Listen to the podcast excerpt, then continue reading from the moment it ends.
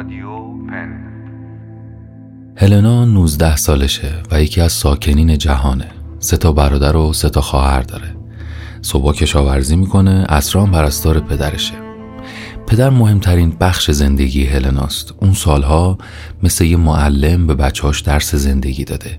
براشون خونه و کار فراهم کرده و زیر سایه حمایتش همه همیشه تو آرامش زندگی کردن. هلنا اما بیشتر از بقیه به پدر وابسته است. به همین خاطر هر روز عصر در حالی که باقی بچه ها تفریح و استراحت می‌کنن اون میره از پدرش پرستاری می‌کنه. وقتی هم بیکار میشه کتاب می‌خونه. عاشق اینه که برای هزار و یکمین بار کتاب قانون جهان رو بخونه.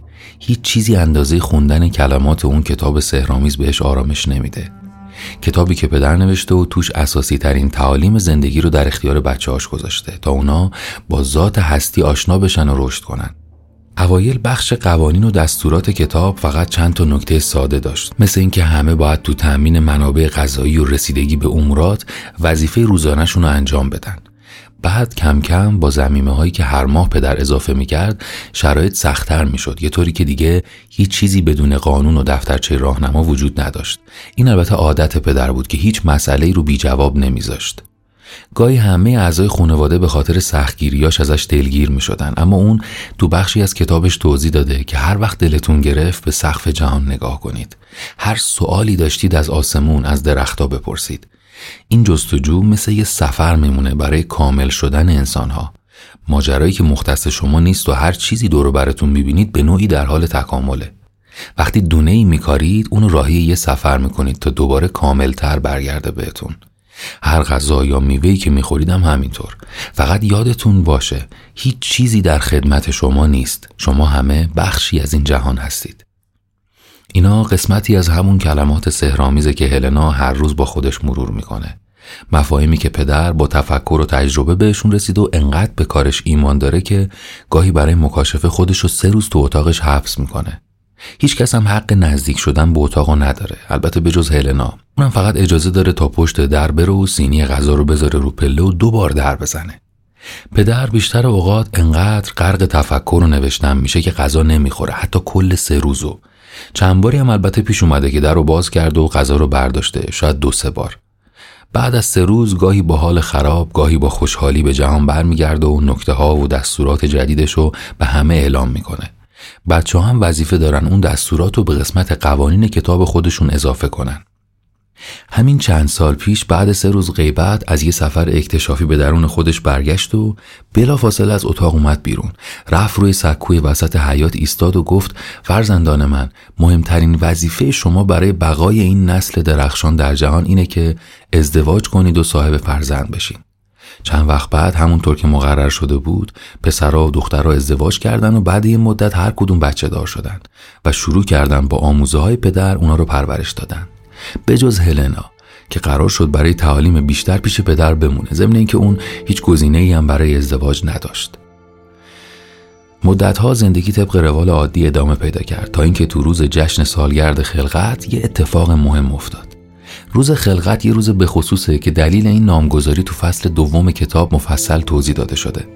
هر سال تو اون تاریخ به خواست پدر یه جشن خونوادگی برگزار میشه اما این بار جشن سالگرد با دفعات قبل فرق داشت. عصر شنبه چند ساعت قبل از شروع مراسم هلنا از مادرش خواست قسمتی از کتاب پدر رو براش بخونه. اونجایی که تعریف می‌کنه چطور از خاک متولد شده و به خاک برمیگرده. مادر در حالی که داشت موهای هلنا رو میبافت و اون رو برای مراسم آماده می‌کرد چند ثانیه سکوت کرد. بعد آروم کنار گوشش گفت پدر همه چیز و دروغ گفته و همه ما رو تو زندان عقاید پوچش حبس کرده. فقط یادت باشه این یه راز و هیچ کس نباید فعلا از این ماجرا بویی ببره. بعد سرش آورد عقب و یه گره پایین موها زد تا بافتهاش باز نشه. هلنا کم سن و سالتر از این بود که معنی این حرفا رو بفهمه. اصلا دلش نمی‌خواست با کنجکاوی بیشتر مجسمه که از پدر تو ذهنش ساخته بود و خراب کنه. شاید هم اون کتاب قصه براش جذابتر بود بنابراین دوباره اصرار کرد مادر ماجرای خلقت رو براش تعریف کنه. اون روز گذشت ولی اون حرفا هیچ وقت از یادش نرفت دو سال بعد دقیقا یه هفته قبل از مراسم سالگرد مادر به شدت بیمار شد روز اول بیحال بود روز دوم دیگه از جاش نمی‌تونست بلند شه و روز بعدی تب کرد تبی که با هیچ دارویی درمان نمی‌شد هلنا با یه پارچه خیس کنار مادرش نشسته بود و هیچ کاری از دستش بر نمی اومد. دیگه نمی‌دونست باید چی کار کنه. تو همین لحظه مادر با دستای داغش دستای هلنا رو گرفت و مبهم و هزیونوار این چند تا کلمه رو گفت. در مخفی اتاق پدر. و بعد چندین بار تکرارش کرد. فردای اون روز مادر از دنیا رفت. مراسم خاکسپاریش سه روز قبل از جشن سالگرد خلقت برگزار شد. هلنا به شدت تنها شده بود. اینجور وقتها آدما زیاد فکر می‌کنن به همه چیز. فکر می‌کنن تا حقیقت رو پیدا کنن. به همه چیز شک می‌کنن. حتی به مهمترین اعتقاداتشون. اما هلنا به چیزی فکر نمی‌کرد. به هیچ چیز. به جز این چند کلمه. در مخفی اتاق پدر. آخرین حرفایی که از مادر شنیده بود کلمه به کلمه جلوی چشماش رژه می‌رفتن. چیزی به جشن سالگرد نمونده بود اما هلنا دیگه دلش نمی‌خواست سخنرانی همیشگی پدر رو بشنوه. هر جوری که بود باید از راز اون اتاق سر در می آورد اما مسئله این بود که پدر معمولا اتاقش رو برای مدت طولانی ترک نمی‌کرد بجز روز جشن که برای سخنرانی چند ساعتی میومد تو حیات بالاخره روز موعود فرا رسید. همه اعضای خانواده تو حیات جمع شدن. پدر لباس مخصوصش رو پوشید و رفت روی سکوی وسط حیات ایستاد. هلنا مثل هر سال وظیفه داشت تا قبل از سخنرانی غذا و نوشیدنی جشن رو آماده کنه اما این بار به جای آشپزخونه بدون اینکه کسی متوجه بشه وارد اتاق پدر شد. روی میز چند تا کتاب جدید بود. یه بوی شبیه بوی سوختگی فضای اتاق پر کرده بود. رفت سراغ قفسه ها بعد چوبای کف و امتحان کرد. شاید یه در مخفی اونجا باشه. زمان خیلی سریع داشت سپری می‌شد. باید قبل از اینکه کسی متوجه غیبتش می‌شد سر از کار این اتاق عجیب و غریب در می آورد یهو چشمش به قفل کوچیک کنار قاب عکس بزرگ پدر روی دیوار افتاد. لابد کلیدش تو دست کلید پدره که همیشه همراهشه. نمی‌تونست جستجو رو به یه روز دیگه موکول کنه. همین الانش هم حتما همه فهمیده بودن که اون برای سخنرانی حاضر نشده. دیگه نه راه پس داشت نه راه پیش. باید هر طوری که بود قفل و میشکست. رفت انبار کنار شومینه رو برداشت و سعی کرد قفل قاب عکس رو بشکنه. اگه یه درصدم تا الان لو نرفته بود حتما صدای شکستن قفل رو همه میشنیدن و بلافاصله پیداش می‌کردن. ولی چاره ای نداشت. دسته آهنی انبار رو گذاشت لای گیره قفل و با تمام زورش به سمت پایین کشید. از استرس دندوناشو یه جوری رو هم فشار می‌داد که اگه یکم دیگه این ماجرا ادامه پیدا می‌کرد حتما یکی دو تا از دندونا خورد می‌شدن تو دهنش. و بالاخره با یه صدای بلند قفل شکسته شد. حق با مادر بود. پشت قاب یه راهروی طول و دراز بود.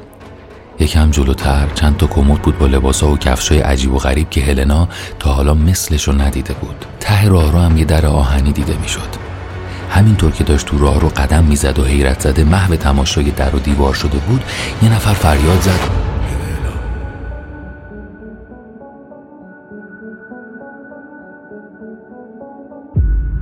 داستان ادامه دارد.